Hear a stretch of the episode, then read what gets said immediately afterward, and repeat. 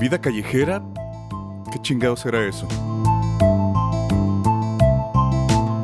Obviamente mis papás buscándome, creo que hasta llegaron a hablar con mi gerente. Llegué a vivir también en la casa de mi gerente un tiempo. Eran tantos los problemas que teníamos mis papás y yo que en un punto, hasta en un punto, me llevaron a hacer una limpia con huevo. Los problemas seguían con mis papás y de repente, pues que se vaya a Estados Unidos. Llegué un diciembre a casa de Meño y traía mis últimos 3 mil pesos. Recuerdo el resentimiento que tenía cuando caminaba por la calle con hambre y que la gente no se diera cuenta.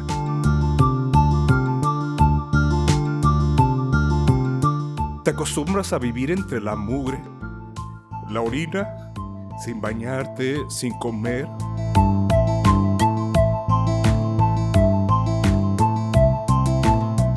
¿Qué tal? Sean bienvenidos a un episodio más de Hasta la Rieta Podcast. Un espacio para escuchar a gente común y corriente contando parte de su historia. Momentos dolorosos y otros quizá no tanto, pero que han marcado su vida y en algún momento hemos dicho, estoy hasta la riata de esto. Yo soy Eric Barba, el greñudo prendido, y hoy les voy a contar mi historia. Le paso el micrófono a mis compañeras. Y yo soy Luz Valdivia. Sean bienvenidos a otro episodio más. Eh, les agradecemos mucho que, que nos sigan apoyando. Eh, si están escuchando este, seguramente ya escucharon otros más, entonces pues los invitamos a que se queden. Em, en lo personal estoy un poquito, ah, quizá a lo mejor sensible con este tema, pues obviamente es la historia de Eric, yo ya conozco algunas cositas, este, pero seguramente va a haber algo que, que no, no haya salido. Y pues bueno, estoy muy a la expectativa. Marisol, bienvenida. ¿Cómo estás? ¿Cómo te encuentras? Hola Lucy, hola Eric. Este, estoy emocionada como en todos los episodios cuando empezamos. Siempre digo que estoy emocionada porque cada episodio me genera emoción.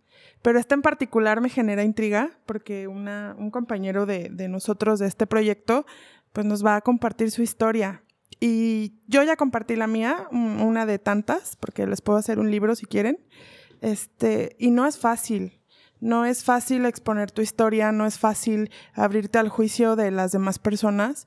Entonces, antes de empezar su historia, que estoy intrigada y quiero conocer, eh, pues le agradezco y, lo felicito porque de verdad es, es, es cabrón. Es cabrón abrirte de por sí con un amigo, imagínense abrirse en un espacio así. Entonces, pues vamos a empezar eh, con tu historia, Eric.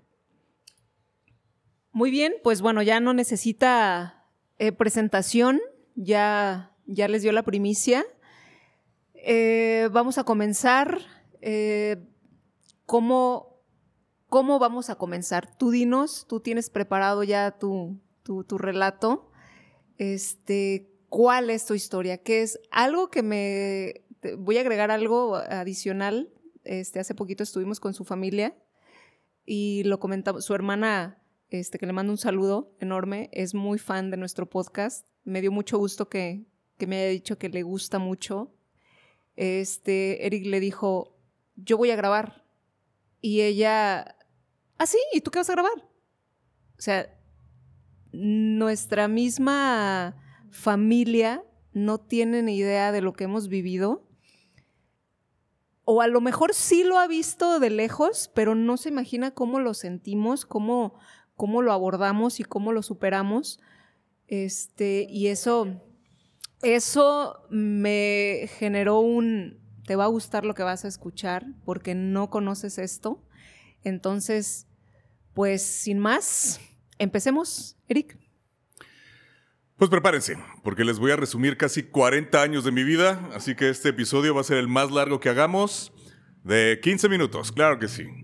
No, la verdad que estoy bien pinche nervioso eh, cuando pusimos fecha para, para que grabara mi historia, que no, no sé, ni siquiera cómo le vamos a poner el título a este, a este episodio porque... Surgió de tu cumpleaños. obviamente surgió de mi cumpleaños, pero no sé a qué historia en específico se le pudiera eh, titular a este episodio.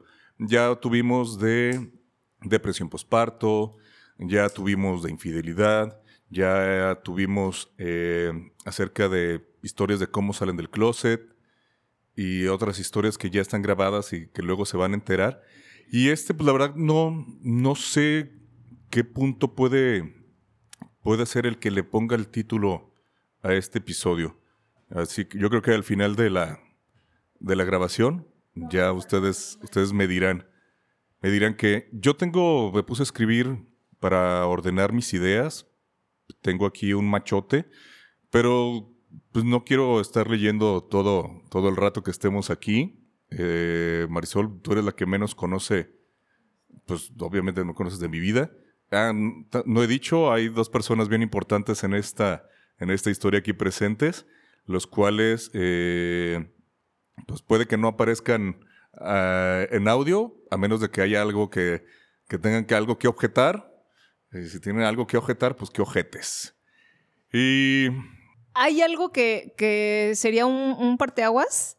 Este, dices, no, no sé cómo, cómo se va a llamar, como, como un punto, un título.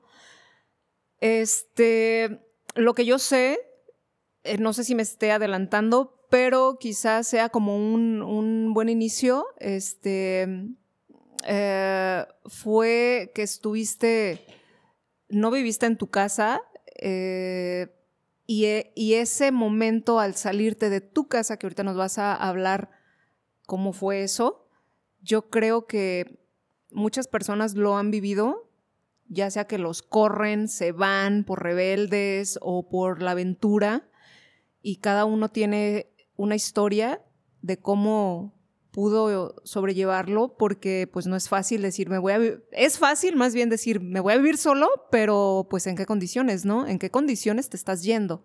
Entonces, ese sería un, un, un buen, pues como para aterrizarlo, de que pues te saliste de tu casa y todas esas aventuras, esos encuentros contigo mismo, eh, las personas que estuvieron cerca de ti, todo eso, cómo lo sobrellevaste, creo que sería un buen punto para comenzar.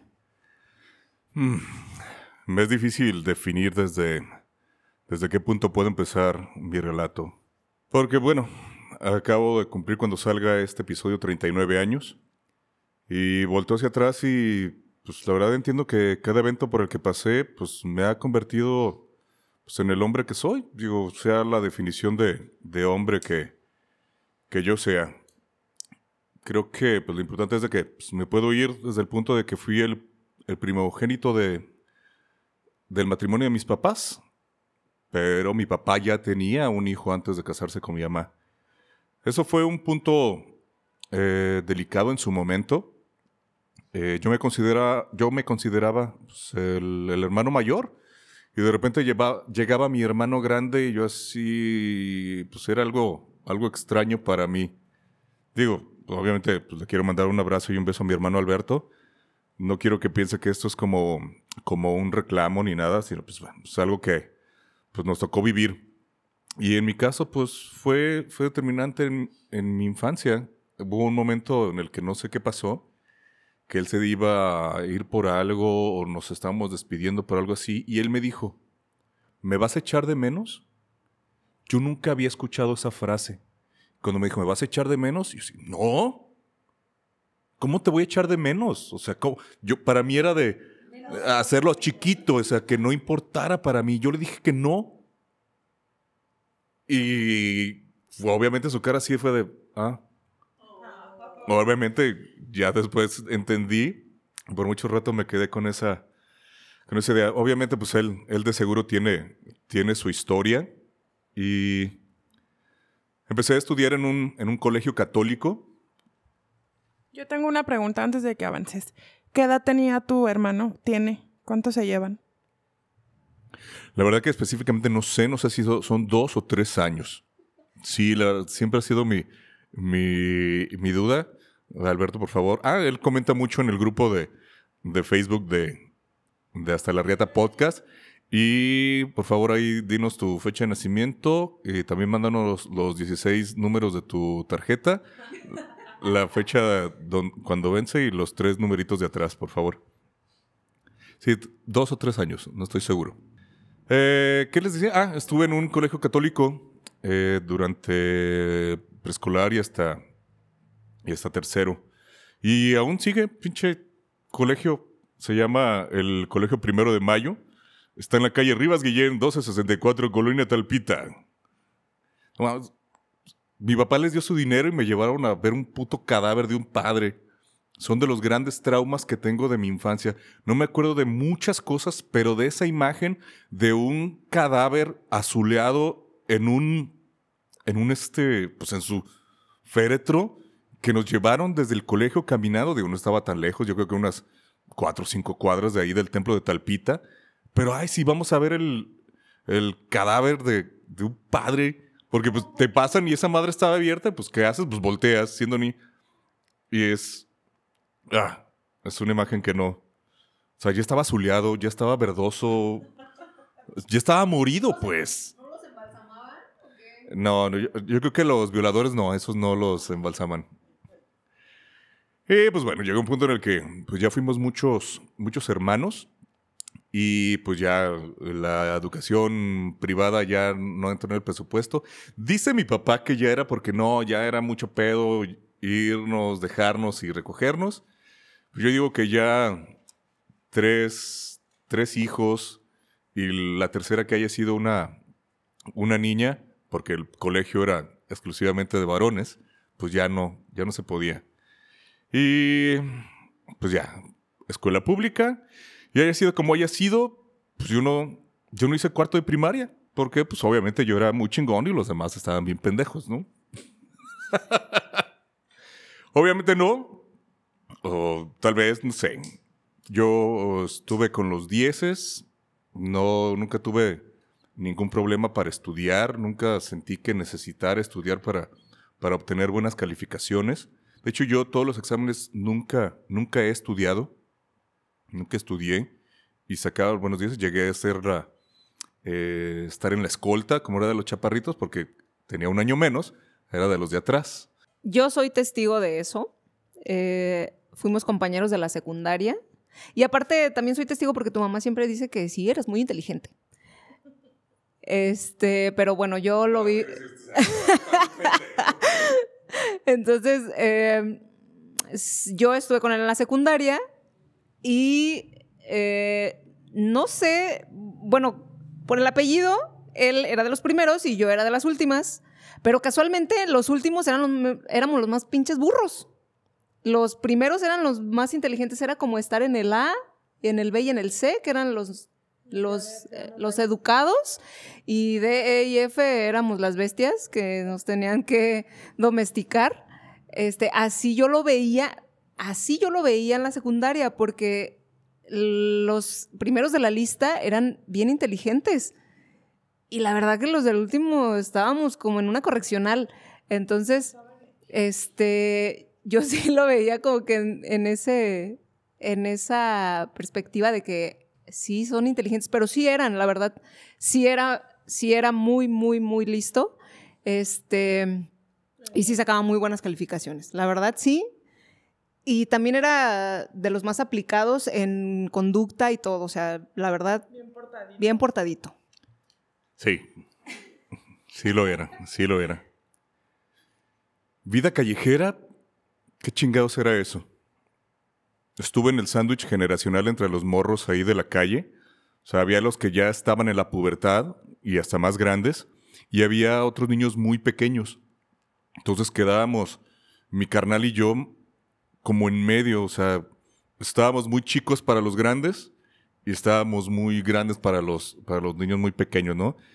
Y obviamente, pues éramos los que recibíamos el bullying, éramos los tontines, era tontín 1 y tontín 2, y pues nos pendejeaban bien cabrón, ¿no? Entonces salir a la calle como para jugar o algo así, pues, pues no, a que sales, a que te bullien y Digo, nunca fue de putazos o algo así, pero sabes como que no encajas en ese, en ese lugar. ¿Ya estabas consciente de eso? De que no quiero salir por porque me ven diferente. Si era como tu idea de que, o sea, dices, somos los tontines. ¿Tú ya lo percibías así? Como, ay, sí, soy muy nerd.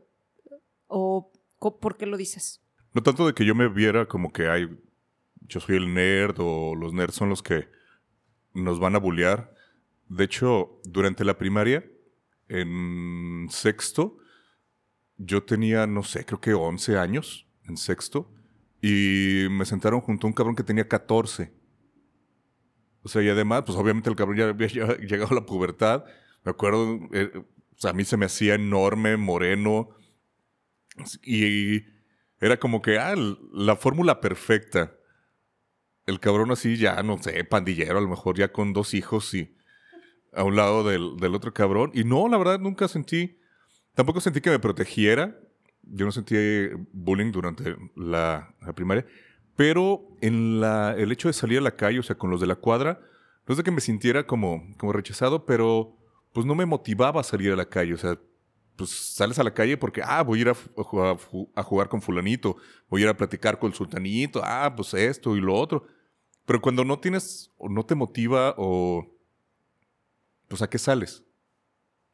¿Con quién sales? O sea, si, si tú sientes que no, no hay esa conexión con los de web, por eso. que... No, para nada.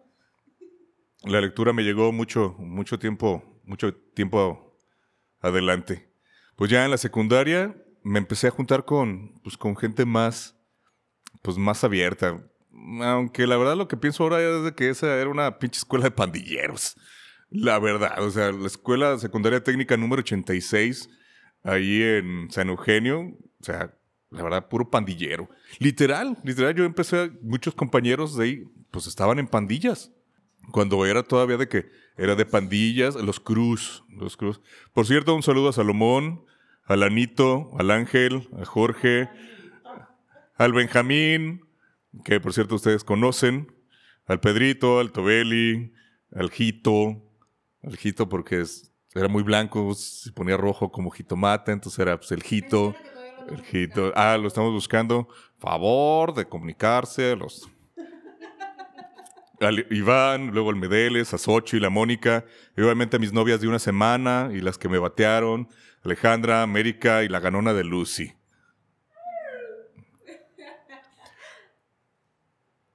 pues a partir de ahí empecé un camino que acabará donde ahora estoy.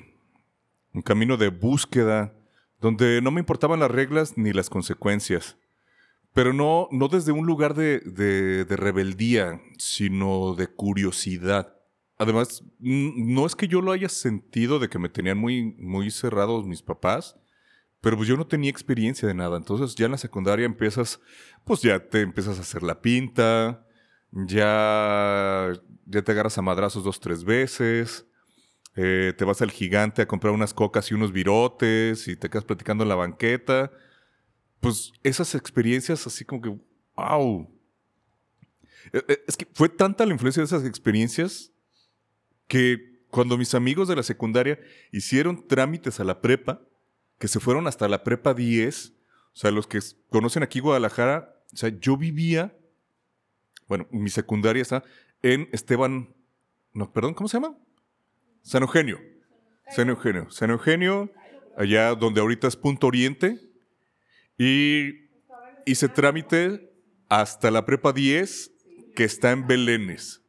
Todo lo que es ahora centro universitario, hasta ahí, o sea, era casi de punta a punta de la ciudad. ¿Por qué? Porque mis amigos hicieron trámites ahí y a huevo yo también iba a hacer trámites ahí.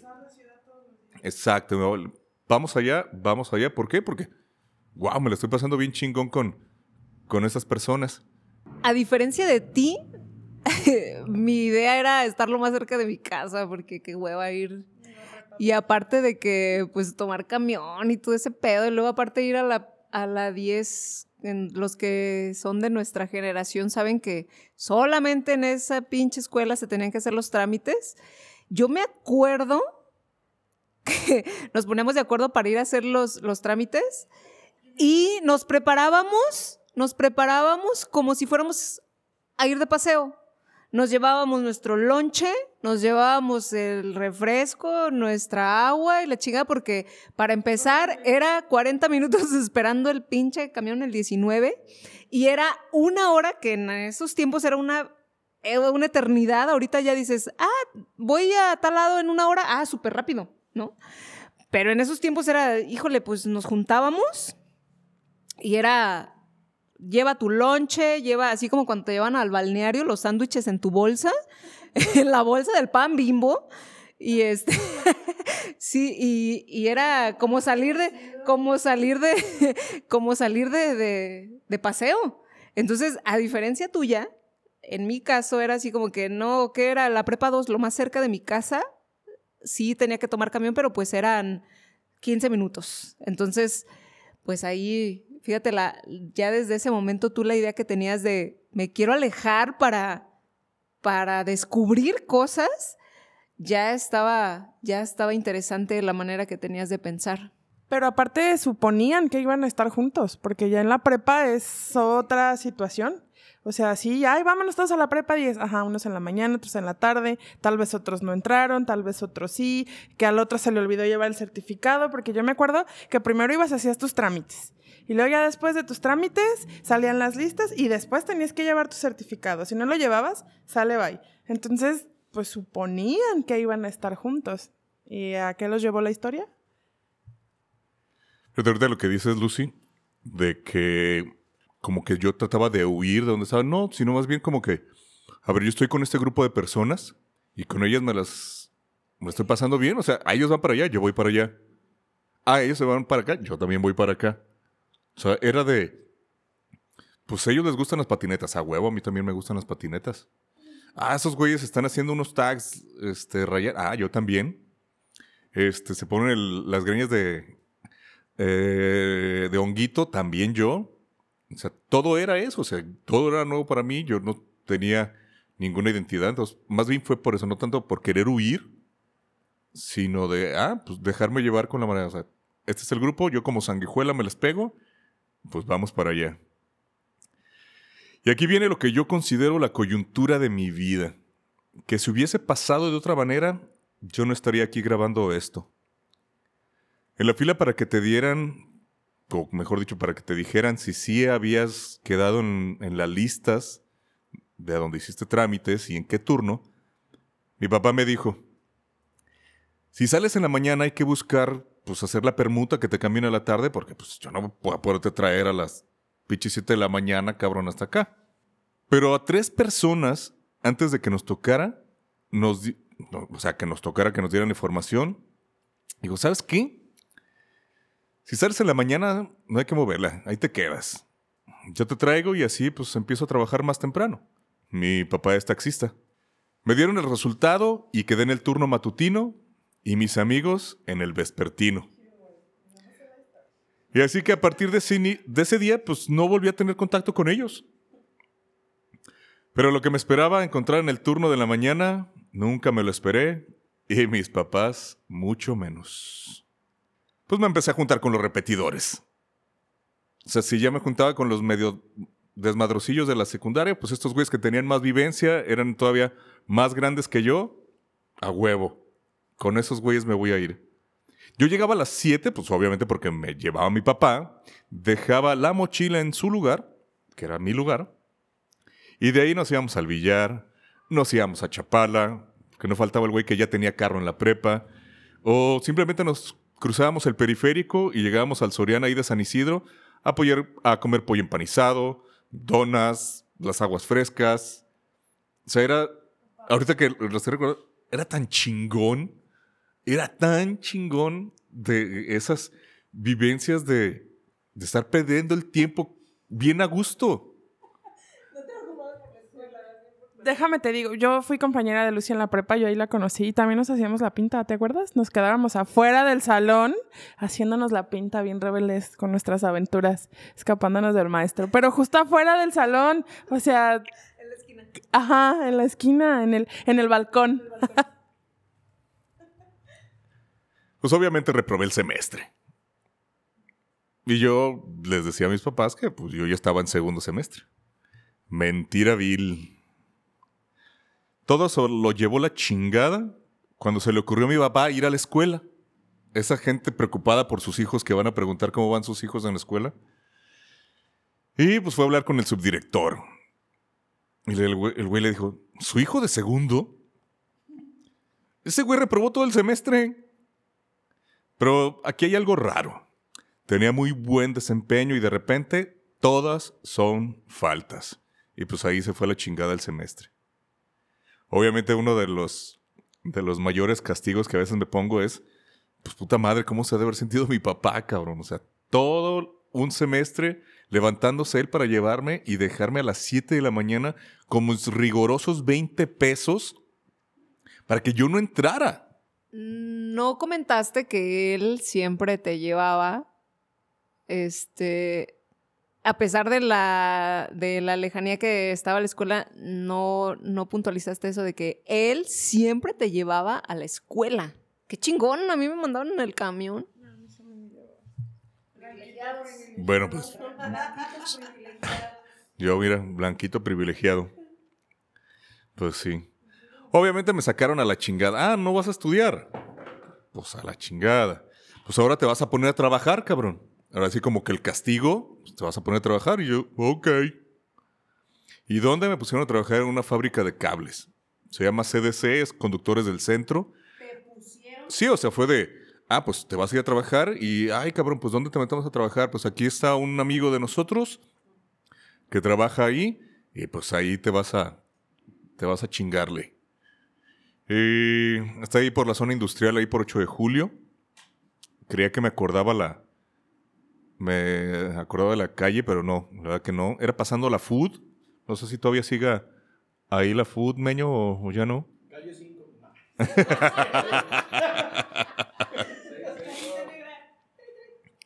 Era la calle 665. 3333. Obviamente, pues era un lugar donde no sabía una chingada. Pero, pues me esforzaba. Creo que eso es lo que. No es de que me esté poniendo flores ni nada. Obviamente, esta historia se va a ir a la, a la riata en, muy poco tiempo. Y pues le echaba ganas, le echaba ganas. Si hay que trabajar, hay que trabajar. Si hay que pistear, hay que pistear. Si hay que amar, hay que amar con ganas. Ese segundo semestre lo perdí, pero ya fue como de, ¿sabes qué? No, ya voy a estudiar y todo, sí, le chingá. Ándale pues, cabrón, pues vamos.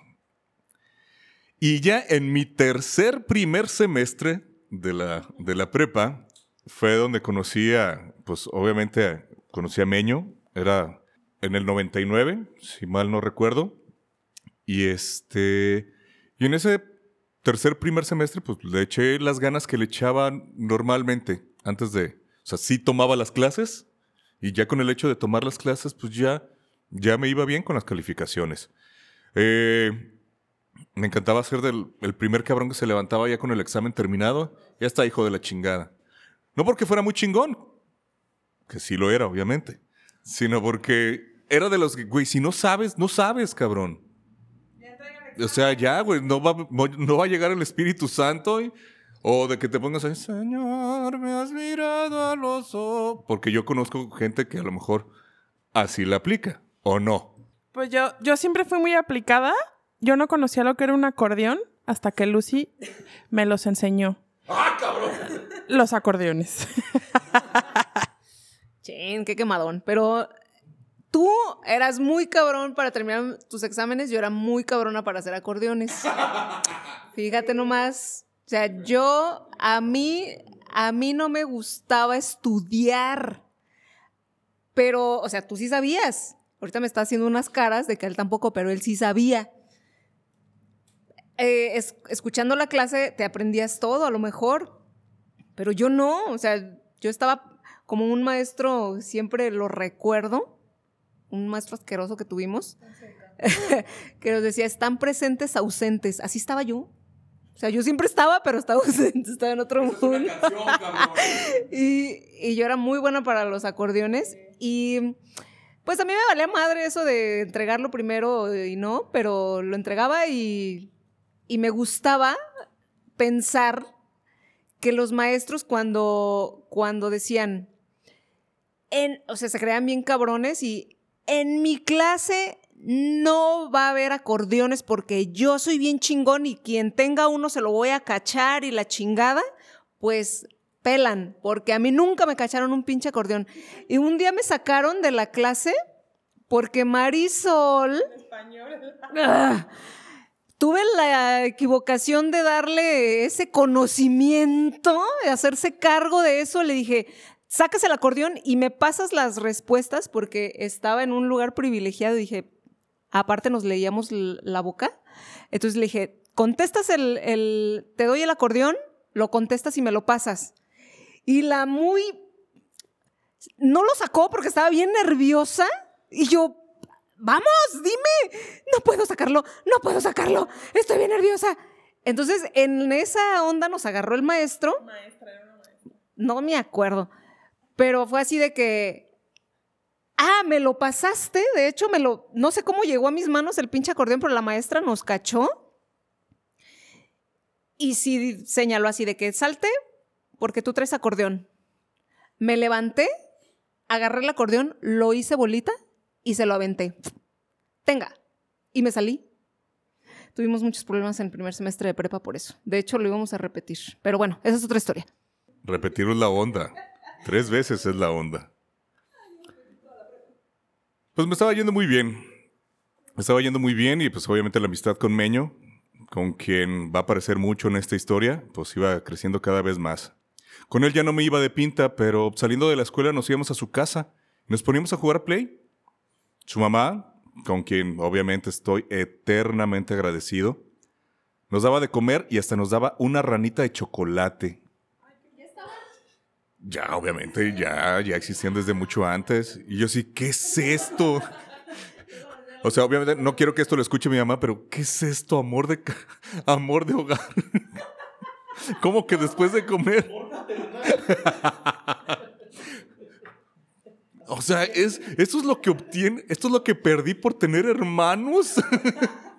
no vale la pena el amor por mis hermanos. no, no, no, los quiero mucho, ¿eh? Cabrones. O sea, una chulada. Yo a huevo. Estaba yendo también en la escuela que también hasta me puse a trabajar porque pues tenía como la tarde, me ofrecieron, órale, y pues ahí en la prepa me pusieron el don hamburguesa. Todo iba muy bien. Todo iba muy bien, muy bien, muy chingón. De esas veces que dices, güey, a huevo, ahorita que le estoy echando ganas, el universo está conspirando a mi favor, ¿no? O sea, yo me lo estoy imaginando y se está realizando. Pues... Perdón. Pues todo eso valió verga cuando no pude pasar a segundo porque tuve una puta materia que se me atoró en el artículo 33. ¿Qué es eso de que ya pasaste tus oportunidades y no la lograste pues, pasar? Y pelas, pendejo. Tienes que hacer un pinche trámite. Yo dije, ¿sabes qué? Ya, la chingada. Y ya me di por vencido. Dije, yo no quiero pasar otra vez primero, ni andar así, conocer otras personas. Pues además ya estaba trabajando y ya estaba ganando dinero. Pues las personas que empecé a conocer ya en el, en el trabajo, pues también me fueron llevando como por otros caminos todavía más, más darks. Porque pues aquí es cuando empieza a valer verga todo. Pues mis papás ya decepcionados por la escuela, insatisfechos con que trabajara, sus reglas más estrictas para los regresos, pues yo conociendo gente distinta, de mi edad, con ganas de vivir, de experimentar, yo también influenciado por una persona, o sea, llegó un punto en el que me salí de mi casa. Sí, o sea, por gusto no tuve dónde chingados ir. Un día agarré, hice como una maletita me levanté a la hora que sabía que nadie se iba a poder levantar, abrí la puerta de la calle y me salí. ¿Por qué? No lo sé. ¿A dónde ibas? No sé. No puedo asegurar que sea el 100% de las veces, pero para ese entonces mi abuelo estaba muy malo, ya estaba, pues ahora sí que con un pie en la tumba, en paz descanse. Un día a mí me dejaban a quedarme a dormir con mis primos. Y me acuerdo que yo fui por mis cosas para irme a la prepa y vi una silueta ahí este, a unas casas. Y justo cuando yo iba llegando a la puerta, te acercaste y ya. Te vi, traías una bolsa y traías, o sea, dije, se acaba de salir de su casa. Yo simplemente me limité a decirte, güey, ¿qué pasó? Pues ya ves. Y un tiempo estuviste ahí este, en casa, de eso, de eso sí me acuerdo. refugio? Sí, sí, sí. Este, un tiempo estuviste ahí, ya los otros, pues ahora sí que tú sabes más hacia dónde caminaste y qué hiciste. Esa fue una de tantas, Meño. Van a salir muchas aquí. No, creo que no van a salir todas, pero esa fue la primera. Ah, no sé, la verdad que tengo muchas lagunas durante todo ese, ese tiempo. Muy influenciado. Eh, tomaba las peores decisiones. La verdad, ahorita no, recuerdo si qué decisiones fueron las que tomé. Quizá necesito, necesito un viaje de ayahuasca para que me ponga yo frente a mí y recordar todas, todas esas cosas. Total que esa primera vez que, que me salí, llegué a vivir en la casa de la chava con la que perdí mi virginidad. Así es. En ese lugar, ahí, ahí. Yo creo que duré como una semana. Quien quiere escuchar esa historia, pues vayas al episodio número 2. Obviamente mis papás buscándome, creo que hasta llegaron a hablar con mi gerente. Llegué a vivir también en la casa de mi gerente un tiempo. O sea, estaba de, de la chingada. O sea, ya ni siquiera recuerdo el momento, si a veces se me cruzan cuántas veces me salí. Y total que volví con mis papás. Y lo, sí, me buscaron. Este. No recuerdo qué platicamos. Volví un rato. No tengo el, número exacto de, veces que. Esa fue la, primera vez que yo me salí, ahora sí que por mi decisión. Yo dije, me voy a salir. Ya las siguientes fue así de, güey, ya vete, acá. Obviamente no, no me corrieron así, sino que ya el punto de la relación entre mis papás y yo de, de no seguir las, las reglas era de cabrón. Se, recuerdo mucho que es como el ejemplo de un, de un divorcio, cuando hay una relación entre unas personas que no, pues que no se llevan y que nomás están causando dolor, pues lo, lo más correcto es ya, pues ya, terminarlo, ¿no? Cada quien por su lado, así. Eh, grabamos un episodio piloto en el cual que platiqué un poquito de esto. El cual yo, por ejemplo, pues estaba en casa de Meño, estábamos jugando rol, Dungeons and Dragons, Calabozos y Dragones, y yo tenía que volver a las 9 de la noche a mi casa, un sábado. Y yo estaba así de, verga, ya son las siete y media, me tengo que ir ahorita para tomar el camión y llegar a las, a las 9, ¿no? Verga, ya son las 8, ya se tendría que ir corriendo ahorita para tomar el camión. Ay, chinga, no, ya valió madre, ya no.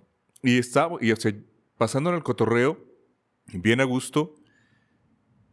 Y se pasaban las nueve y ay, que no, pues ya, obviamente ya no llegué a las nueve, pero pues si quiero llegar con mis papás, pues me tengo que ir ahorita, salir de aquí a las diez para a ver si alcanzo el último camión para al menos llegar a dormir a mi casa. Pues no, también me valía madre. Porque, o sea, para mí era más importante el momento que estaba pasando, las personas con las que estaba que el castigo, el castigo que yo iba a recibir o el regaño que me esperaba en mi casa. Yo decía, no vale la pena. Vale más la pena esto, o sea, esta vivencia, este momento que estoy pasando aquí, que el pedo que, que va con el, pues, con el que me voy a encontrar. Y obviamente, pues no llegaba a dormir y llegar en la mañana y la cagazón y todo. Ahorita me estoy acordando de algo que no apunté aquí me perdí la infancia de mis hermanos. Entre que vivía con mis papás y no estaba con ellos, o sea, ahí me perdí toda la, toda la infancia. Tengo un hermano que le llevo 13 años. O sea, cuando yo ya empecé con, con este desmadre, él no tenía ni 5 años. O sea, que todo eso, pues no, no lo tuve. Mi hermano Mauricio era el que, pues, se convirtió en el, en el hermano mayor de mis hermanos, porque pues yo no estaba. Yo no estaba ahí. No había, no había drogas, no había alcohol, no tomaba en aquel momento. Sí fumaba. No, es más, creo que en ese punto ni siquiera fumaba. Obviamente no había mujeres porque estábamos jugando calabozos y dragones. Pues no. Pues no, obviamente en esos lugares no hay mujeres. Mis papás siempre creyeron que mis amigos eran los que me sonsacaban para que me quedara. O sea, no entendía que era yo el que, el que decidía, o sea, que, que eran ellos los que me influenciaban a, a tomar la decisión de, de, que me quedara. Que ah, siempre tuvo eh, la idea de que, de que me pedían dinero para el alcohol, para las tachas, para el perico. O sea, como que yo les daba, ¿cuál dinero les voy a dar, cabrón? ¿20 pesos o qué? Y creo que aún lo sigue pensando. Y pues bueno, yo creo que si van a escuchar esto, pues ojalá pues ya no lo, ya no lo piense. Pero yo creo que los papás siempre piensan eso. O sea, nunca piensan que su hijo está tomando esa decisión. A mí también me pasó. Yo también fui, pues, rebelde, fui diferente a todos mis hermanos más bien pues a las mujeres, porque pues mi hermano en mi casa era hombre y él podía hacer lo que sea, pero eh, también eh, mi papá me cuestionaba, siempre era, ¿hay alguien que te está diciendo que hagas eso?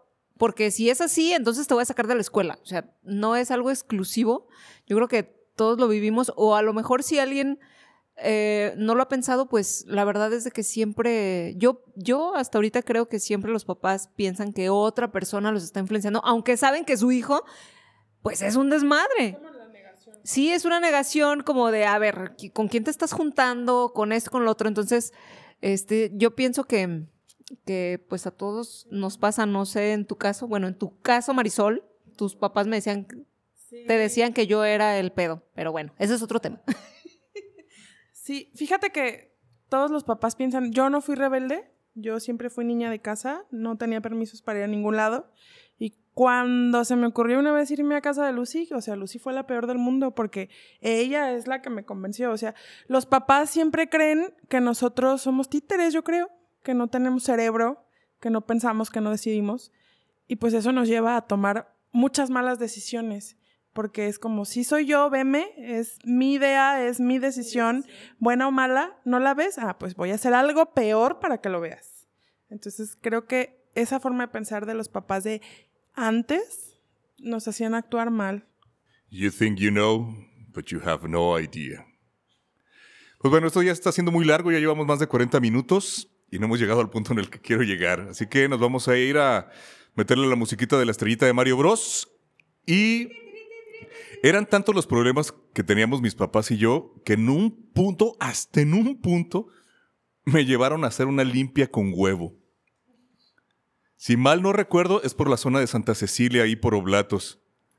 Ahí salió, obviamente, que me estaban haciendo algo. Porque la yema salió negra. Que una, que una mujer me tenía trabajado. ¿No? No, no. Obviamente, obviamente le decían a mis papás lo que querían escuchar. O sea, pues ya pagaron, sí, a huevo, a huevo.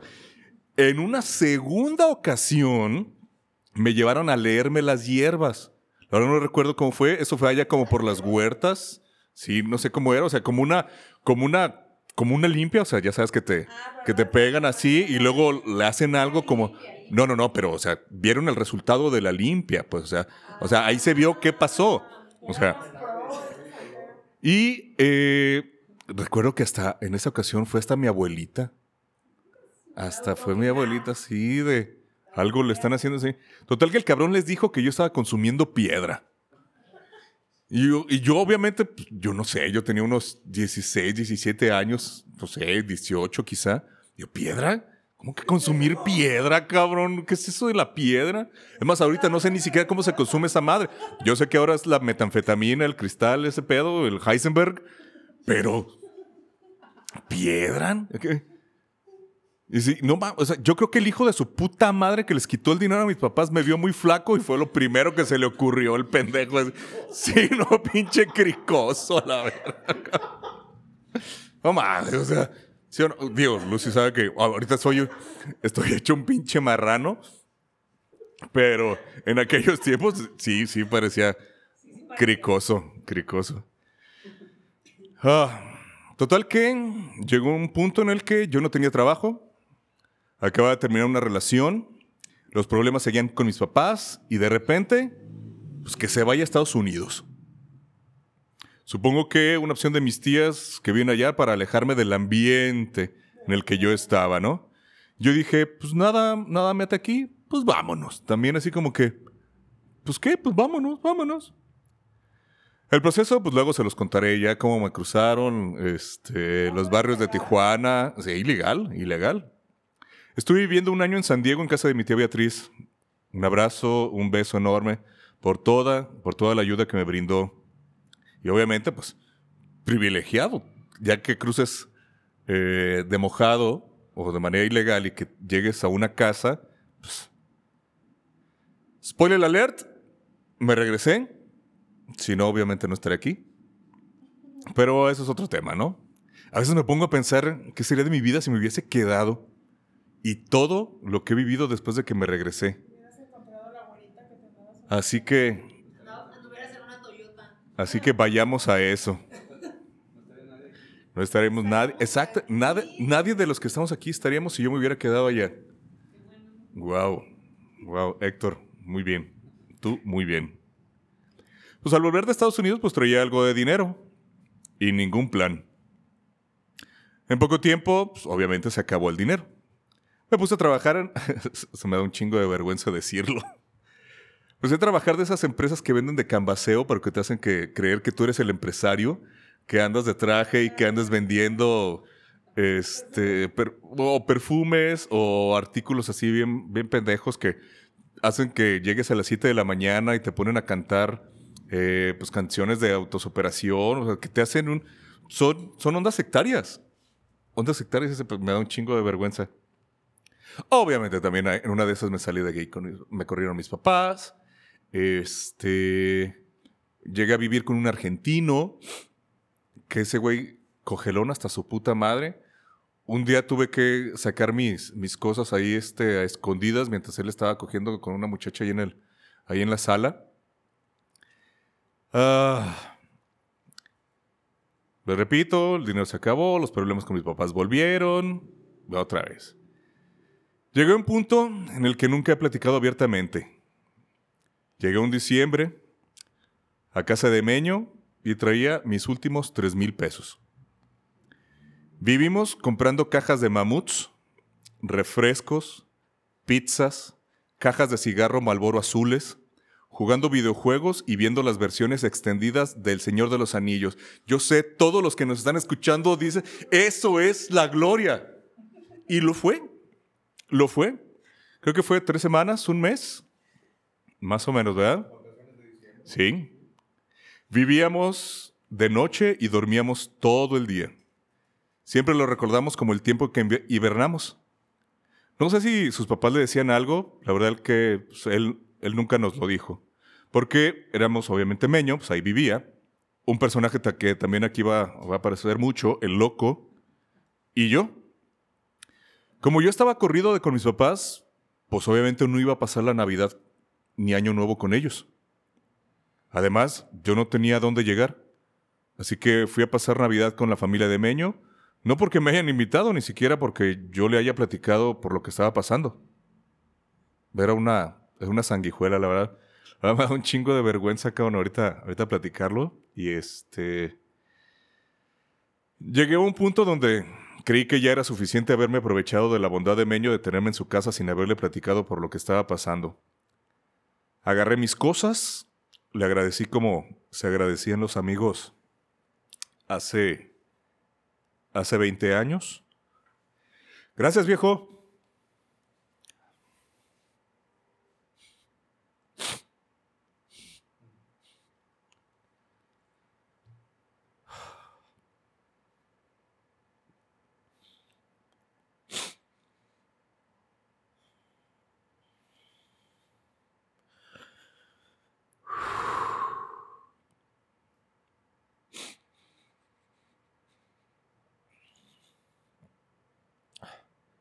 Gracias, viejo. Luego nos vemos. Así que estaba yo con una maleta y 200 pesos y sin un lugar para dormir. Mm, Bueno, ya se puso emotivo esta situación, pero yo tengo una duda. Bueno, nosotros como mujeres siempre estamos preguntando todo. Siempre es por qué, qué pasa, qué esto, qué el otro. O sea, lo que yo he aprendido, eh, yo siempre he tenido mucha comunicación con amistades masculinas y son bien raros. Este, eh, sí, no, ve por esto, voy por eso, te lo traigo y ya, o sea, no se pregunta nada, no cuestiona nada. Obviamente, con una amistad, pues es que tienes, algo tienes, a huevo, se te ve, hasta que te lo sacan. Y eh, ibas, venías, tú traías todo eso de, tus papás y todo que a lo mejor, eh, pues uno puede decir, ay, pues tengo pedos y ya, ¿no? Pero tú venías cargando con todo eso, llegabas con Meño, te ibas, llegabas con Meño, te ibas. Eh, no te pregun no platicaban, o sea, fue una despedida, gracias por todo, me voy, pero él, bueno, tú que estás aquí ahorita, no se preguntaban qué pasaba.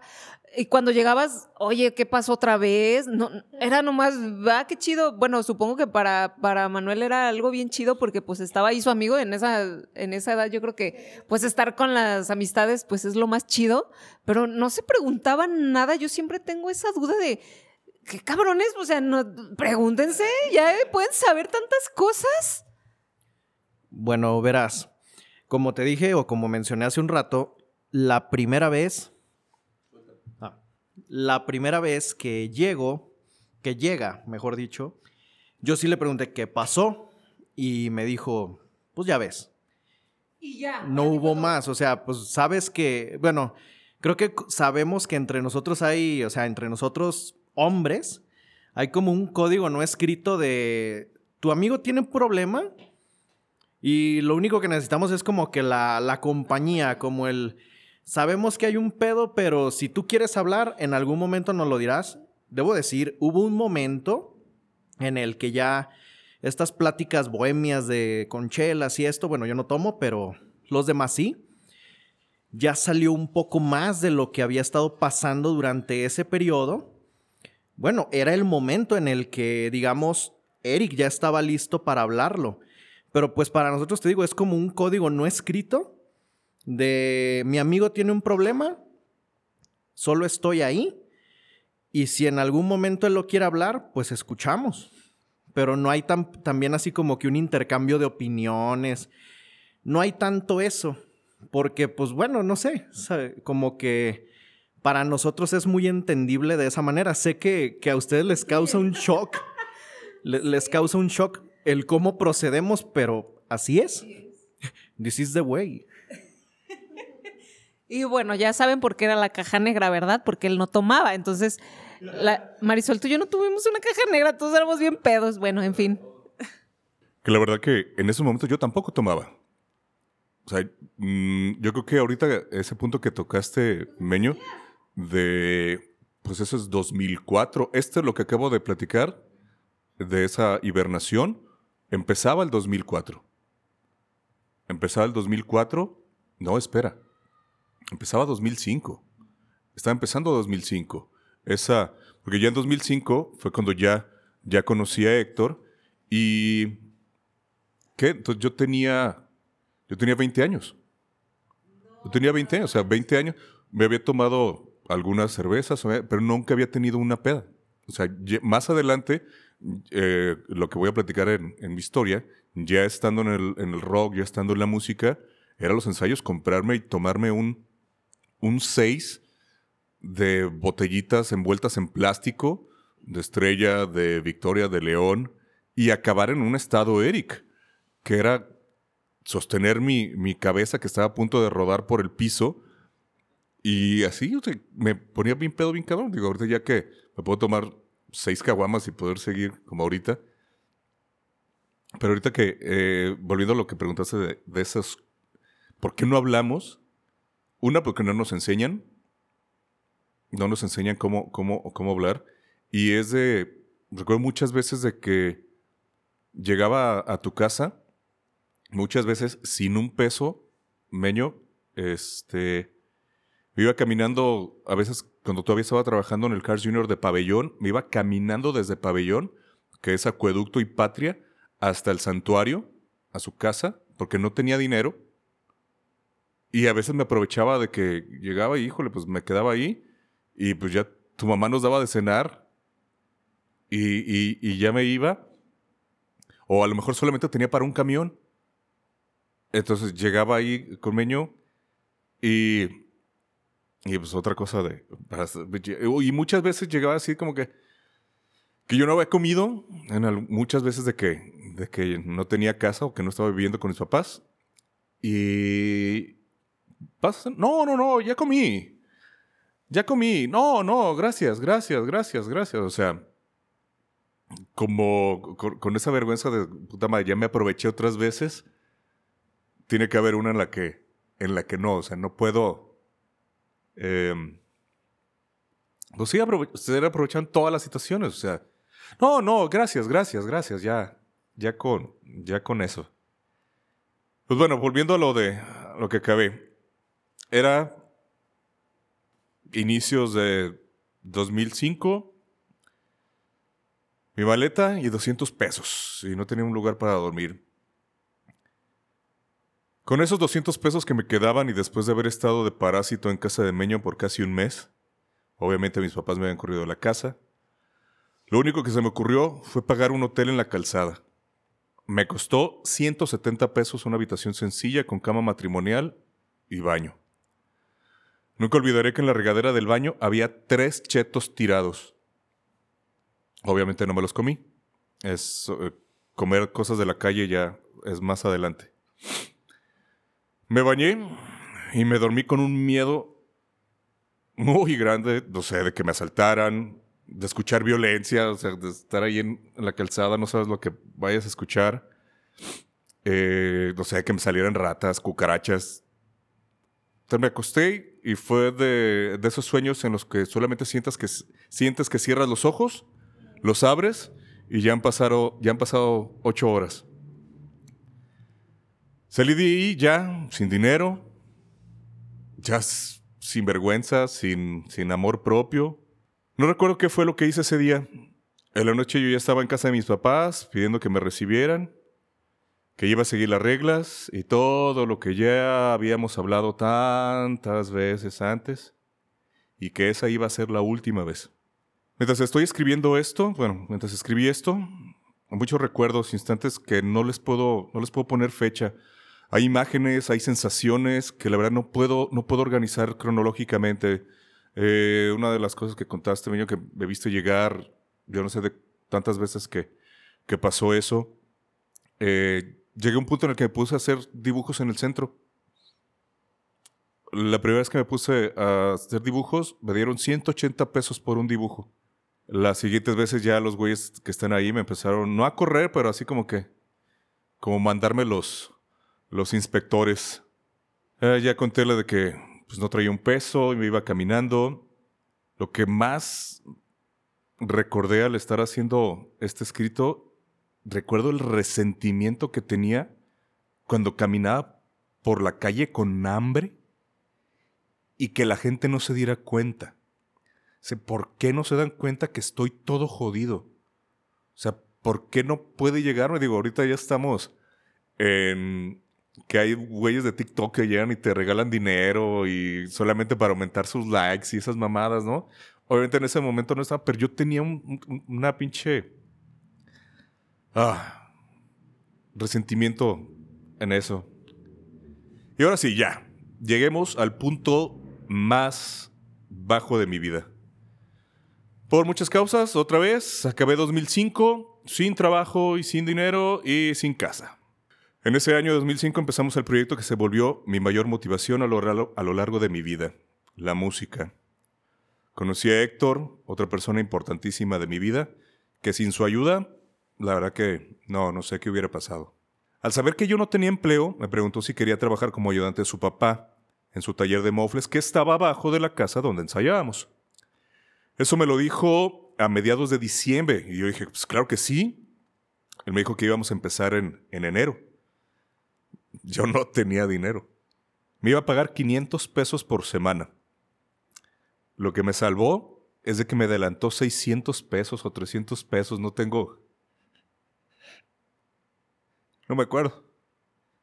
Y pues bueno, con eso tuve que sobrevivir esas dos semanas. El loco, el güey con el que hibernamos, eh, y yo nos fuimos a vivir a una casona en la calle de González Ortega, ahí en el barrio del Santuario. Hace años escribí eh, lo que les voy a leer acerca de ese lugar y pues obviamente se los quiero compartir.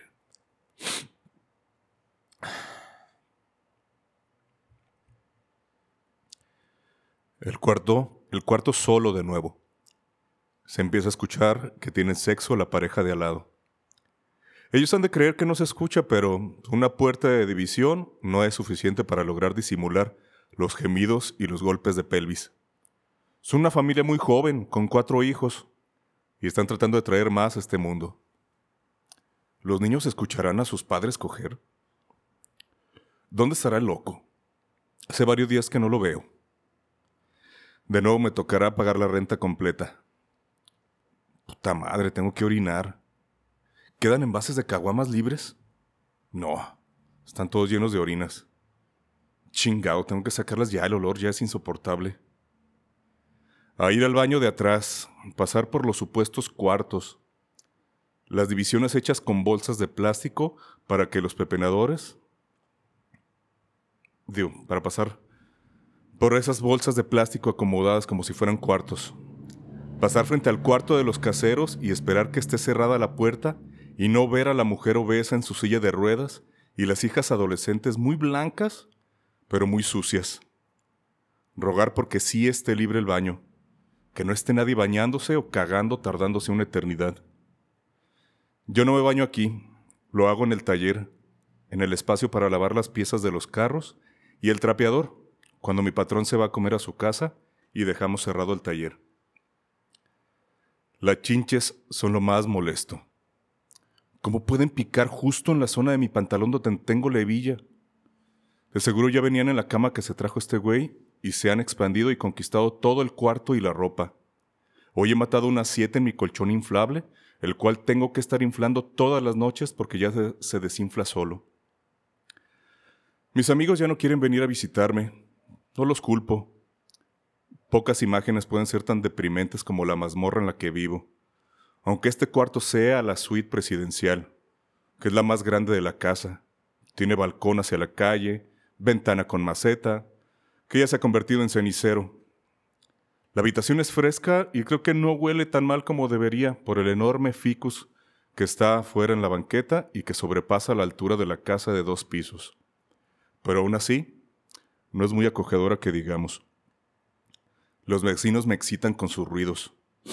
Pongo en mi PlayStation 2 el DVD que dejaron una visita que tiene varias escenas hentai y me masturbo con la incertidumbre de que el loco pueda llegar en cualquier momento. No llega. Mañana ya es sábado. Me pagan y será día de ir a comprar un 12 de indio y una cajetilla de metal de delicados con filtro. Increíble. Increíble, ¿verdad? Esta es la parte más baja de toda mi vida. El pozo al que tuve que caer es lo más denigrante que he pasado. Te acostumbras a vivir entre la mugre, la orina, sin bañarte, sin comer, solo fumar. Comía un paquete de donas bimbo. Las primeras, la primera presentación que tenía, seis donas azucaradas. Dormía para matar el hambre. Trataba de no acercarme mucho a mis amigos para que no me olieran. Yo no me olía, pero siempre tenía la duda que los demás sí lo percibieran. Las chinches, las malditas chinches.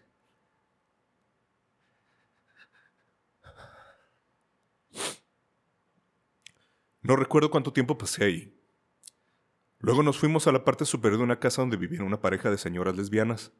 Ahí también pasaron cosas denigrantes. Tuve que mentir y decir que el loco era mi hermano.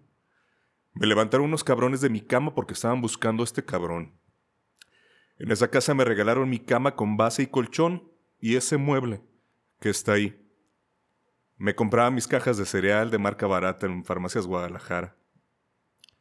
Todo se acabó cuando el grillo, muchas, muchas gracias grillo, me invitó a vivir a su casa. Tenía un cuarto solo y ahí me fui a vivir. Ahí empezó a cambiar todo. Le perdí el, hilo a lo- eh, le perdí el hilo a loco. Después de más de un año tenía una novia. Ah, ¿y qué novia? Luego debemos de hacer un episodio de relaciones tóxicas. El hecho ya de vivir con una familia hizo que se fueran perdiendo muchas de las actitudes que empecé a tener estando solo. De ahí en adelante, mi vida siempre ha ido hacia arriba. Todo este. Todo este peregrinar de, vivencias. En ningún momento supiste que te estuvieran buscando. No hubo. eh, Manuel se desapareció, no estaba. Bueno, apareció Héctor. Este. Sí mencionas que. que pues. No querías que captaran los olores que tú traías y todo eso, pero seguías ocultándoles todo lo que estabas viviendo, ellos lo, lo notaban o no se lo preguntaban, tu familia no te... O no sé, porque muchas veces dicen, sí, sí me buscaban, pero no me enteré. ¿Tú te enteraste si te buscaron o no? Ellos se daban cuenta, claro. Ellos se daban cuenta. Ellos, mis, mis amigos, Meño, Héctor, todos los demás personas, ellos se daban cuenta, claro que sí. Porque veían dónde estaba. O sea, de repente iban y se daban cuenta y. Y pues eh, nos seguíamos viendo cada semana. Hacíamos música, ensayábamos. Y, y pues sí, al inicio, wow, ya vivo solo y estoy así. Pero luego ya esas. El hecho de vivir entre mugre te hace que te acostumbres a, a estar entre, entre- O sea, es como si. Aquel güey que se embarra de mierda, al rato deja de, deja de olerla. Y con mis papás, desde la última vez que, que me salí, creo que duré dos años sin verlos. Sí. ¿Y tus hermanos? Eh, creo, no recuerdo. No recuerdo si, si nos veíamos y los buscaba o si solamente era a ratitos que lo veía, pero ya era, ese fue el, ¡pum! Se acabó. O sea, ya es, es la última vez. No se dijo de esa manera, pero ya, ya era así como que esto ya es, es la última vez. Y sí, ya a partir de ahí, eh, pues obviamente ya no viví con ellos.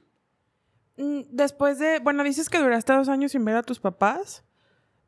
¿Cómo fue el encuentro? O sea, ¿quién buscó a quién? ¿Cómo volvieron a, a juntarse? ¿Ellos saben todo esto que pasaste? Creo que no.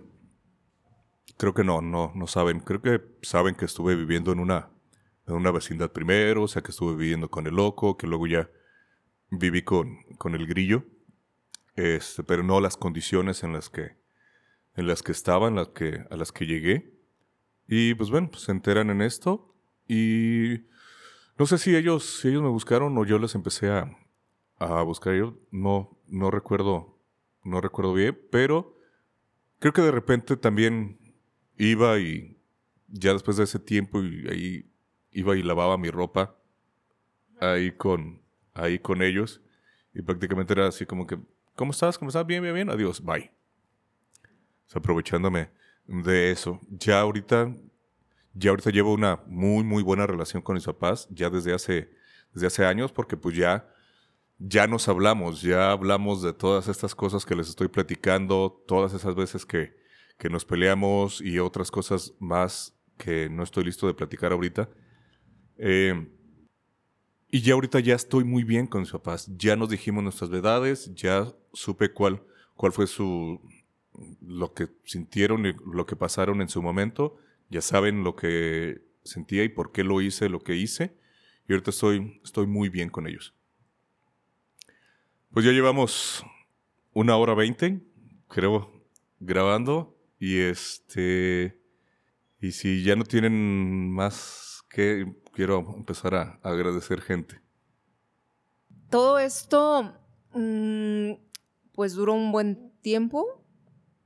¿Cómo fue que eh, fue el encuentro otra vez con tu familia? ¿Cómo, o, o sin la familia saliste, te, te cambiaste de, de casa? Eh, ¿Cómo fue todo, todo el cambio de este mugrero que, en el que estabas? ¿Cómo fue ese, pues esa salida? ¿Hubo un, un tocar fondo y decir yo salgo o te, alguien te impulsó, te buscaron? ¿Cómo fue que abandonaste todo eso? Mis amigos, mis amigos, este, puedo adelantar algo que, que tenía para, para el final. Eh, yo nunca dije, estoy hasta la riata de esto. Yo era, yo tenía esa sensación de que, pues esto tengo, esto puedo obtener. No sé si una sensación como de, de menospreciarme, como que si, esto es lo que merezco, pero no sabía cómo, o sea, qué, qué otras opciones y cómo, cómo hacerle. Hasta que ya el grillo llegó y vente aquí, ahí está este cuarto. Eh, ahí fue cuando ya, pues ya el hecho de vivir ya en una familia, eh, ahí vivía el grillo con su esposa, eh, su mamá también del grillo, entonces ya es una, es una familia, no estaba viviendo pues, con otro compa que estaba viviendo por, pues ahora que viviendo la misma mierda que yo, y a lo mejor hasta más cabrón, quizá. Entonces, así fue como salió, o sea, alguien me estiró la mano y así. O sea, salí de donde estaba y me va muchísimo mejor que nunca. Y no es por un Dios, que gracias a Dios que me ayudó. Ningún Dios me ayudó en ningún momento. Y váyanse a la chingada a todos los que creen que Dios me ayudó a través de otras, a otras personas o que tienen maneras extrañas de trabajar. No, ni madres. Los que me ayudaron fueron mis amigos, más adelante la familia, la gente que, que, que en realidad me ama. O sea, eso fue lo que, de lo que yo no salí de ese pozo. Mis amigos me sacaron de ese lugar. Fíjate que qué contradicción de que los papás pensaban que los amigos eran el problema y, y los amigos son los que te sacaron de eso. Qué chido. Eh, muchas veces se quedan con ese estigma de que él fue el que te hizo así, él fue el que, porque tú no eras así hasta que lo conociste, pero realmente uno va sacando su verdadera forma de ser y descubriéndose, porque realmente pues a esas edades, pues no sabes ni madres, vas agarrando poquito de, de aquí, poquito de allá y vas formando una personalidad, vas agarrando tus gustos musicales y y pues no es de que alguien te lo esté imponiendo. Yo siempre me acuerdo mucho de la gente por porque por ellos escucho a tal o cual artista y me acuerdo siempre y digo, qué chido. O sea, te conocí porque me enseñaste esto. Eh, eh, pues los muchachos están aquí siempre, siempre están aquí. Hay algo bien bonito que me, que me, que me acuerdo mucho, Héctor, este, una vez en una plática eh, le dijiste a Eric, yo creo que, no sé, no captaron la magnitud de, la, de, las cosas, pero yo, yo me lo grabé y le dijiste, tú, tú me has enseñado muchas cosas muy chidas y tú no sabes, tú no sabes qué chido lo, lo capté, o sea, no, no recuerdo ahorita qué palabras, pero le dijiste, tú me has enseñado muchas cosas que a lo mejor no, no te has dado cuenta, pero me han servido mucho en mi vida.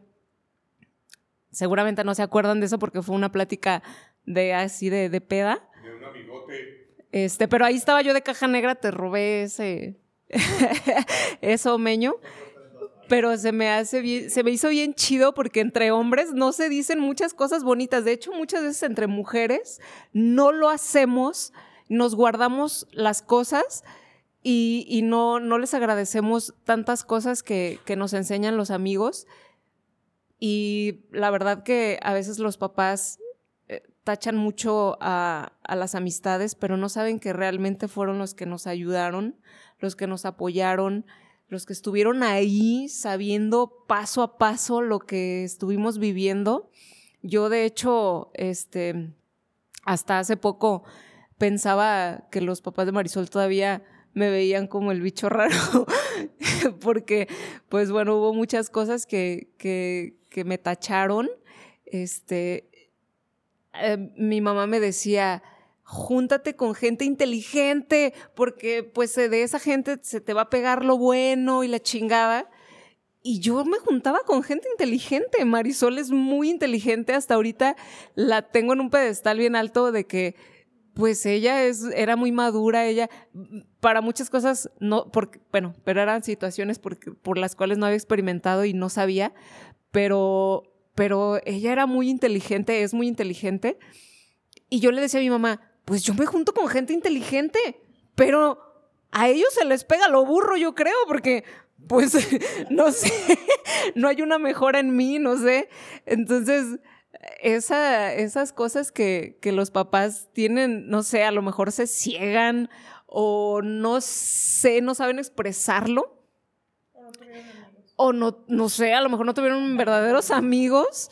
Este, pero qué chido eh, y que estén aquí ellos escuchando esto. Ah, seguramente lo han escuchado muchas veces, a lo mejor no en ese orden, este, pero yo, yo sé que, que, lo han ayudado muchísimo y que eso que le dijiste, Héctor, la verdad no se me va a olvidar nunca, eh, porque ni siquiera o sea, yo creo que te digo, no, no, no te diste cuenta de la magnitud de las palabras que le dijiste y que los papás nunca se van a enterar de esto.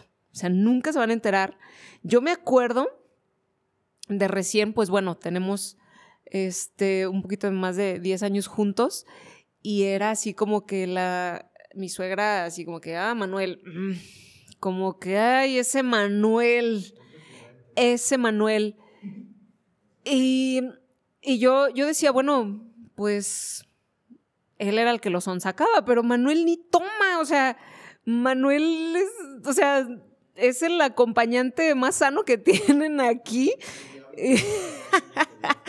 sí, el diablo trabaja de formas misteriosas.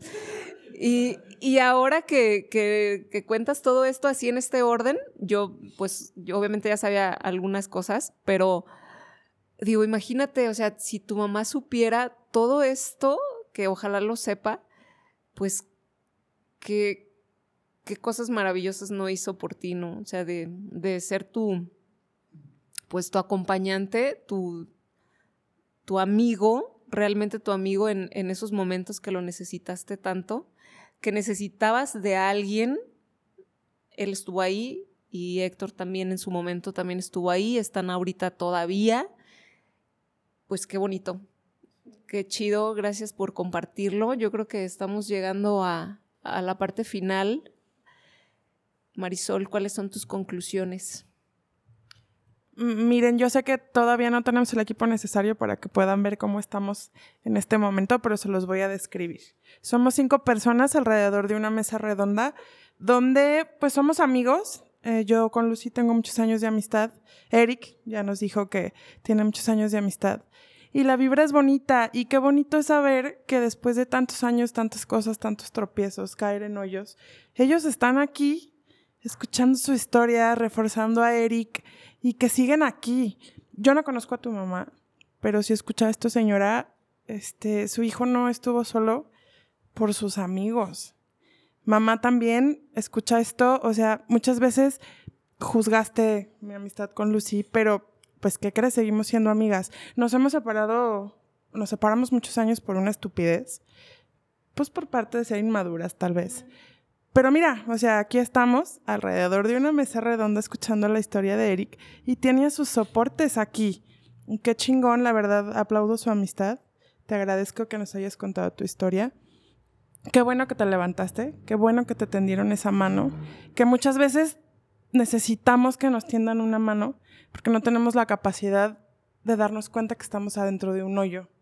¿Sabes? Yo he pasado pues, muchas cosas así y ni siquiera volteas, ¿no? A ver quién te está dando la mano, pero a ti literal te jalaron. Entonces, qué chingón. Este, aplaudo su amistad y ojalá sea por muchos, muchos, muchos, muchos años más y que sigan así siendo pilares, porque es muy bonito estar adulto, grande y tener anécdotas de, de atrás y poderlas compartir, claro, y poderlas compartir. O sea, no sé si mucha gente tenga este tipo de amistad, pero cuando tú estás ya adulto y, platicas de tus anécdotas y tu persona de al lado, tu amiga, dice, sí, ¿te acuerdas, güey? Que fue así, así. O no, güey, fue así, así. Dices, no mames, qué chingón, ¿no? O sea, me conoce, conoce mi vida, me quiere por lo que soy, me quiere por lo que pasamos juntos. Y pues bravo, les aplaudo su amistad, qué bonito que sigan juntos. Yo voy a hacer mi cierre. Este, estoy como nostálgica, me dio nostalgia. Eh, yo con ella, híjole, yo creo que en cada podcast siempre sacamos una anécdota, porque tenemos un chingo de anécdotas juntas. Desperdiciamos siete años que sí me pesan ahora porque, pues bueno, fueron muchas cosas que me perdí de su vida, que ella aprovechó de la mía, pero también después se perdió de otras, que bueno, el tiempo se recupera. Mm, yo soy Marisol Martínez, estoy, no sé, tengo como el sentimiento a flor de piel. Este, solamente les puedo decir que la amistad es algo muy bonito cuando llegamos al mundo llegamos solos, nos vamos solos, pero nos llevamos la esencia de las personas que estuvo con nosotros, ¿saben? Para mí la amistad es algo muy importante y eso lo sabe Lucy. Yo soy una persona muy leal y me gusta que tengan lealtad conmigo y para mí la amistad es, no sé, yo creo que más importante que un matrimonio, de verdad. Entonces, saben que este es su espacio, aquí pueden contar sus historias buenas, malas, las peores, las mejores, y también cuando se sientan hasta la riata. Ya para concluir, eh, ahorita que dijiste el tiempo se recupera, yo creo que no. El tiempo no se recupera porque nunca vas a estar en el momento en el que te lo perdiste, lamentablemente. Eh, pero también mm, esas amistades que, se quedan permanentes.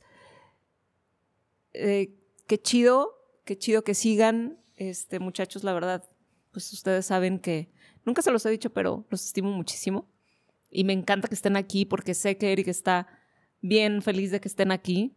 Eh, también no hay que menospreciar un poco a la gente que nos enseñó cosas y que ya no está por una u otra situación, pero yo siempre me acuerdo de esas personas que me enseñaron algo que por una u otra razón, pues bueno, ya agarraron otro camino, este, y o no coincidimos eh, ya en, esta etapa, pero siempre es bueno reconocer, este, yo no sabía esto y, y esta persona me lo enseñó, ¿no? La verdad fue un, un episodio, pues sí bien melancólico, porque aparte de que es, tu historia y soy tu pareja y, lo, lo, sabía y lo vivo aquí con, los muchachos, em, nos hiciste revivir muchas de las cosas que nosotros vivimos con nuestros, nuestros amigos, em, con nuestros papás, también situaciones que pues también a nosotros nos costó mucho trabajo superar eh, tú tuviste el valor de, de, poderlo platicar con tus papás. En mi caso no, y pues con mi papá ya no se va a poder. Pero, em, pues qué chido, muchas gracias. Este episodio va a salir un, día después de tu cumpleaños, así que feliz cumpleaños. Y pues bueno, em, ¿quieres decir algo para cerrar? Sí, todavía falta, falta un poquito más. Otros 30 minutos, por favor. No, creo que algo de la manera, de la manera como, fui contando las cosas y las preguntas que me fueron haciendo ustedes, eh, no quiero que quede como la, eh, la imagen de, ay, tus padres no te buscaron o tus padres no vieron por ti, tú estuviste pasando eso y dónde estuvo tu familia. quiero que quede claro que fueron muchos años de una relación con mis papás absolutamente rota.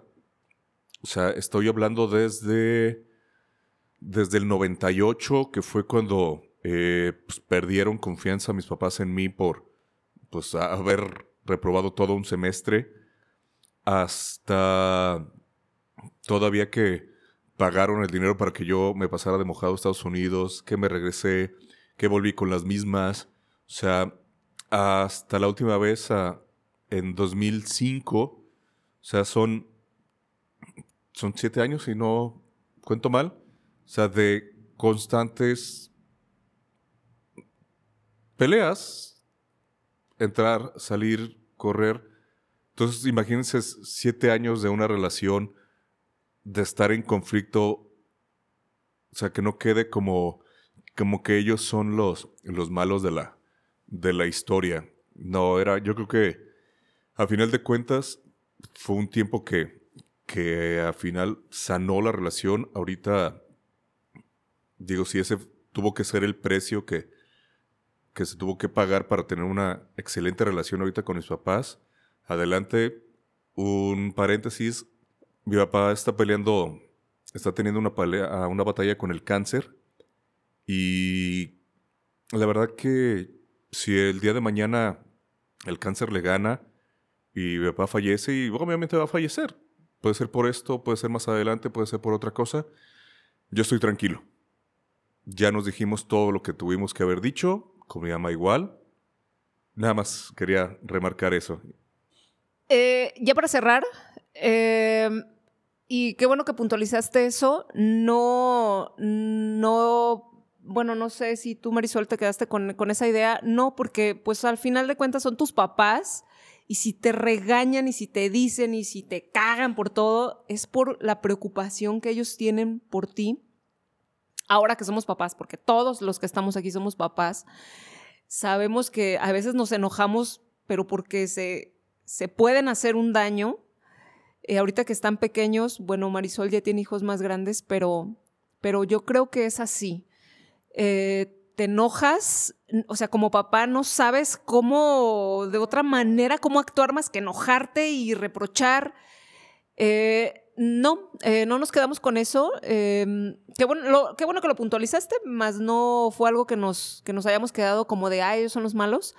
Pero, eh, pues bueno, nada más eso para cerrar. Em, ya dijimos todos nuestras conclusiones.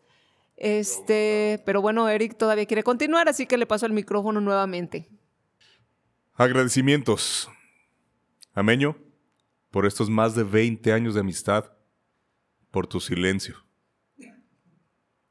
a tu mamá Imelda por su atención, por tratarme como un hijo, por las pláticas que tuvimos, A Héctor, por la ayuda que me ha brindado siempre, por sus comentarios directos, nunca condescendientes. Así te tiene que hablar un amigo. Te tiene que regañar, se tiene que encabronar contigo cuando la cagas. Y pues bueno, de que siempre estás aquí, cabrón. A tu papá Héctor, por tenerme paciencia, por enseñarme un oficio, por todo el apoyo que me brindó cuando empezamos el proyecto de esta casa, los consejos que me dio en todos esos años que trabajamos juntos. Es una, es una imagen eh, paterna bien, bien importante en mi vida también. Al grillo, a su mamá y a Rosana, su entonces pareja, por abrirme las puertas e irme motivando a hacer más y querer más, a Noé por estar ahí, por compartir vivencias y pues, hasta llegar a vivir juntos. Tenemos una historia muy parecida. Y pues obviamente a Lucy. Héctor me dijo que yo sería el personaje de The Dude en la película The Big Lebowski. Una persona pisteando todos los días, con la greña larga, sin responsabilidades. Víctor alguna vez me dijo que yo sería la definición del amigote, aquel que no tiene a quién darle cuentas y le encanta el desmadre. Héctor dice que si Lucy no hubiera aparecido en mi vida, yo seguiría igual. Y yo creo que sí. Lo primero lo que me motivó Lucy, sin decírmelo, fue a volver a las clases de canto. Yo pensé, Lucy es una experta en su arte. Yo también quiero serlo. A partir de ahí, todo ha sido para mejorar, para que estemos mejor, y al decir estemos, me refiero a ella. Yo ya dormí en la calzada. Ya nada me asusta. Ay, pues bueno, antes de ponerme a llorar, ya les voy a decir que... no, por favor.